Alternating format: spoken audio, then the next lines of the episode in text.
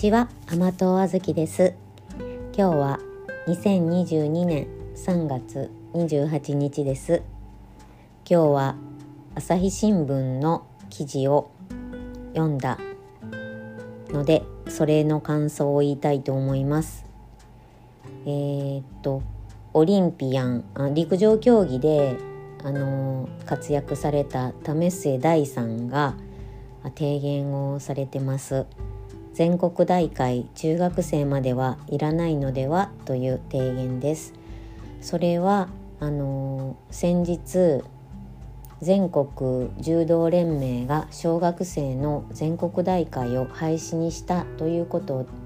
をに対する提言です。あの素晴らしい決断ですねっていうふうに SNS に投稿した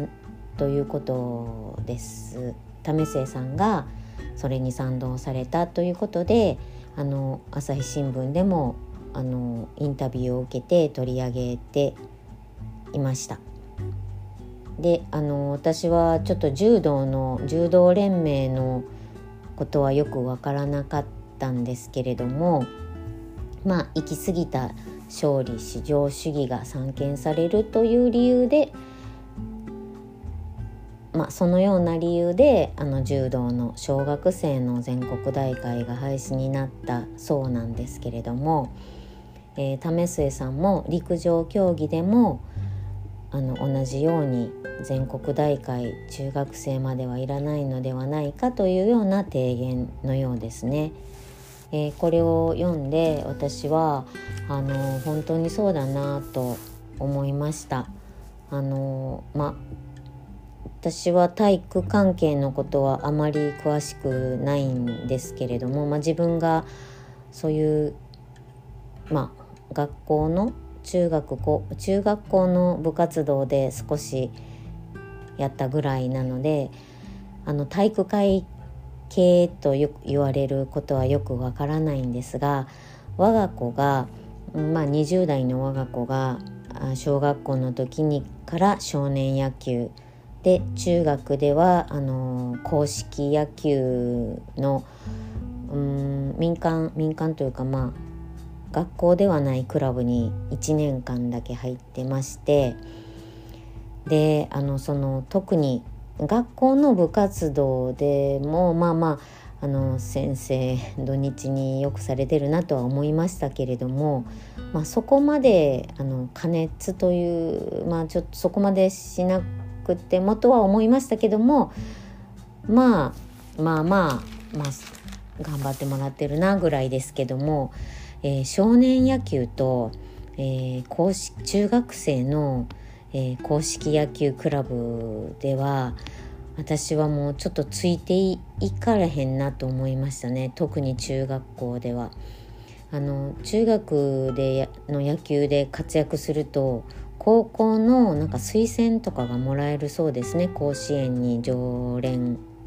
ん？よく行っている高校とかの推薦がもらえたりするということでなんか進路に関わるとかいうことで特にうん中2中3のお母さんお母さんですね。お母さんまあお父さんもですけど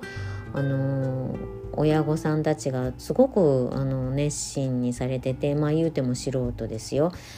うん、熱心になんかそういう進路に向けての情報を、うん、取り寄せたりとかしていて、うん、なんかびっくりしましたね。あの中学のそういうクラブの親は本気です。結構本気というか。で結局、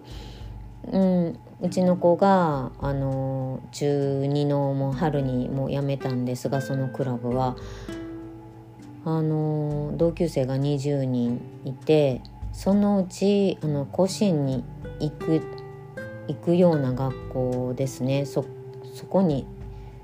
同級生は2人行きましたし1学年下の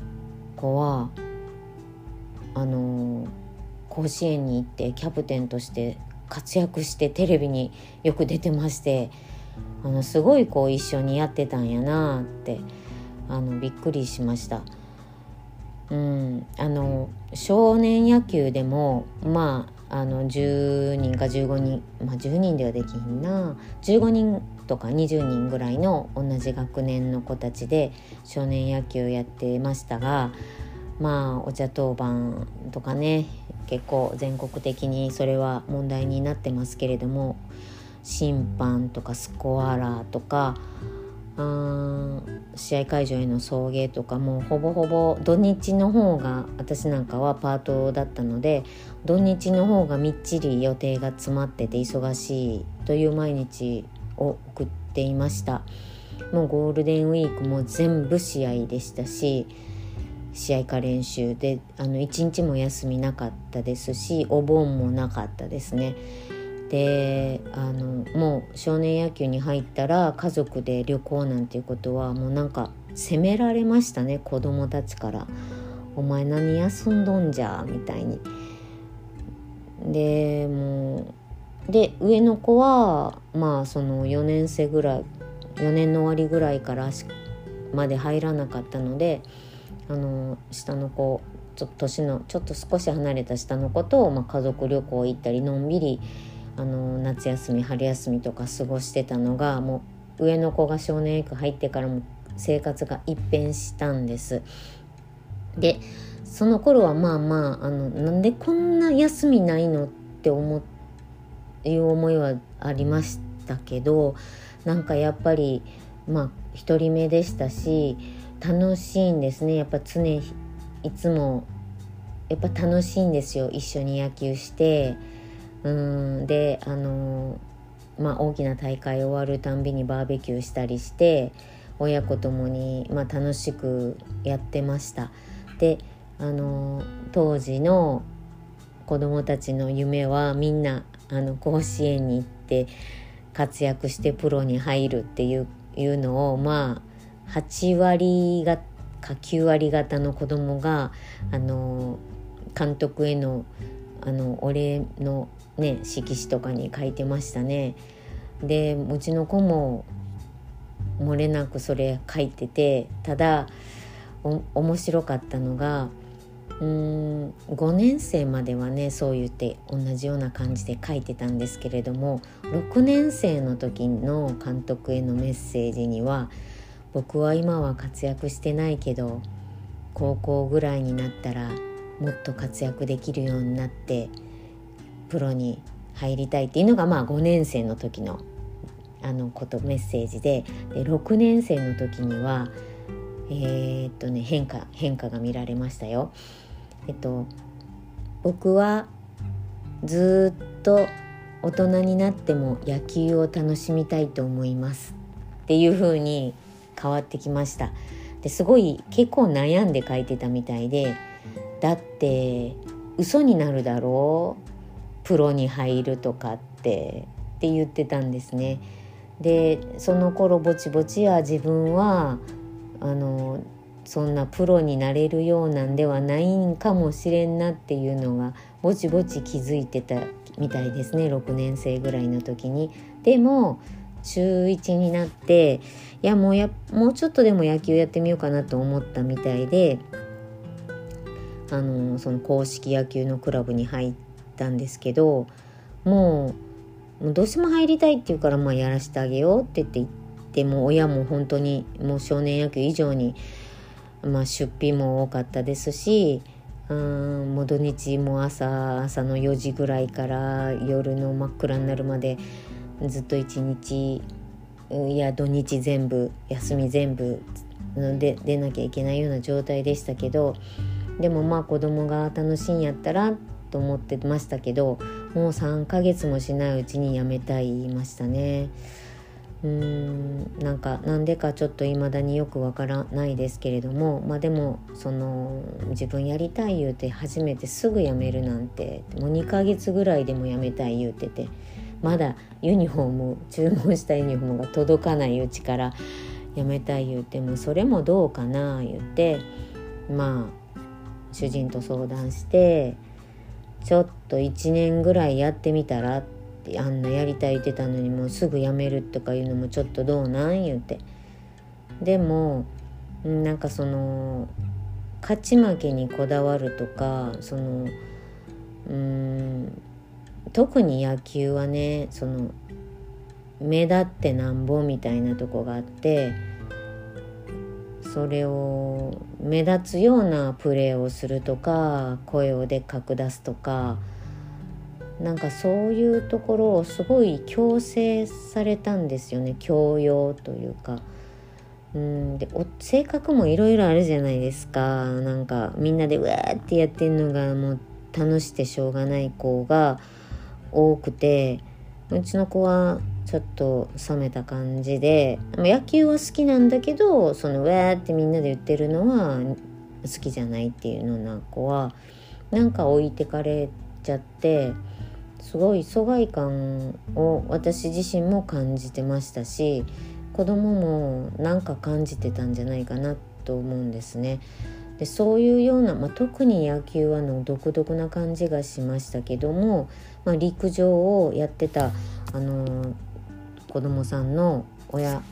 お母さんに話を聞くともう陸上だって同じようなもんやでってすごい親の方が熱心になってで特にまあ田舎なので、あのー、まあ、学校で1位とかね取れる取れてもで取れてこの地域の、まあ、学校で1位は取って地域でも1位取ってほんならあのもうちょっと大きいところの範囲でのあのなんていうか合宿いうんですか？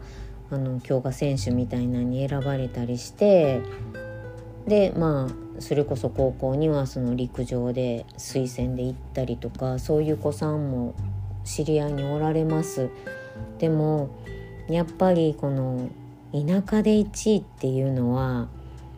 やっぱあの自分も知らず知らずのうちにできる自分はできるって思っててこう精神的にもっと上がもっともっと上がいるんだっていう高校生活はものすごくきつかきついみたいですね。なんか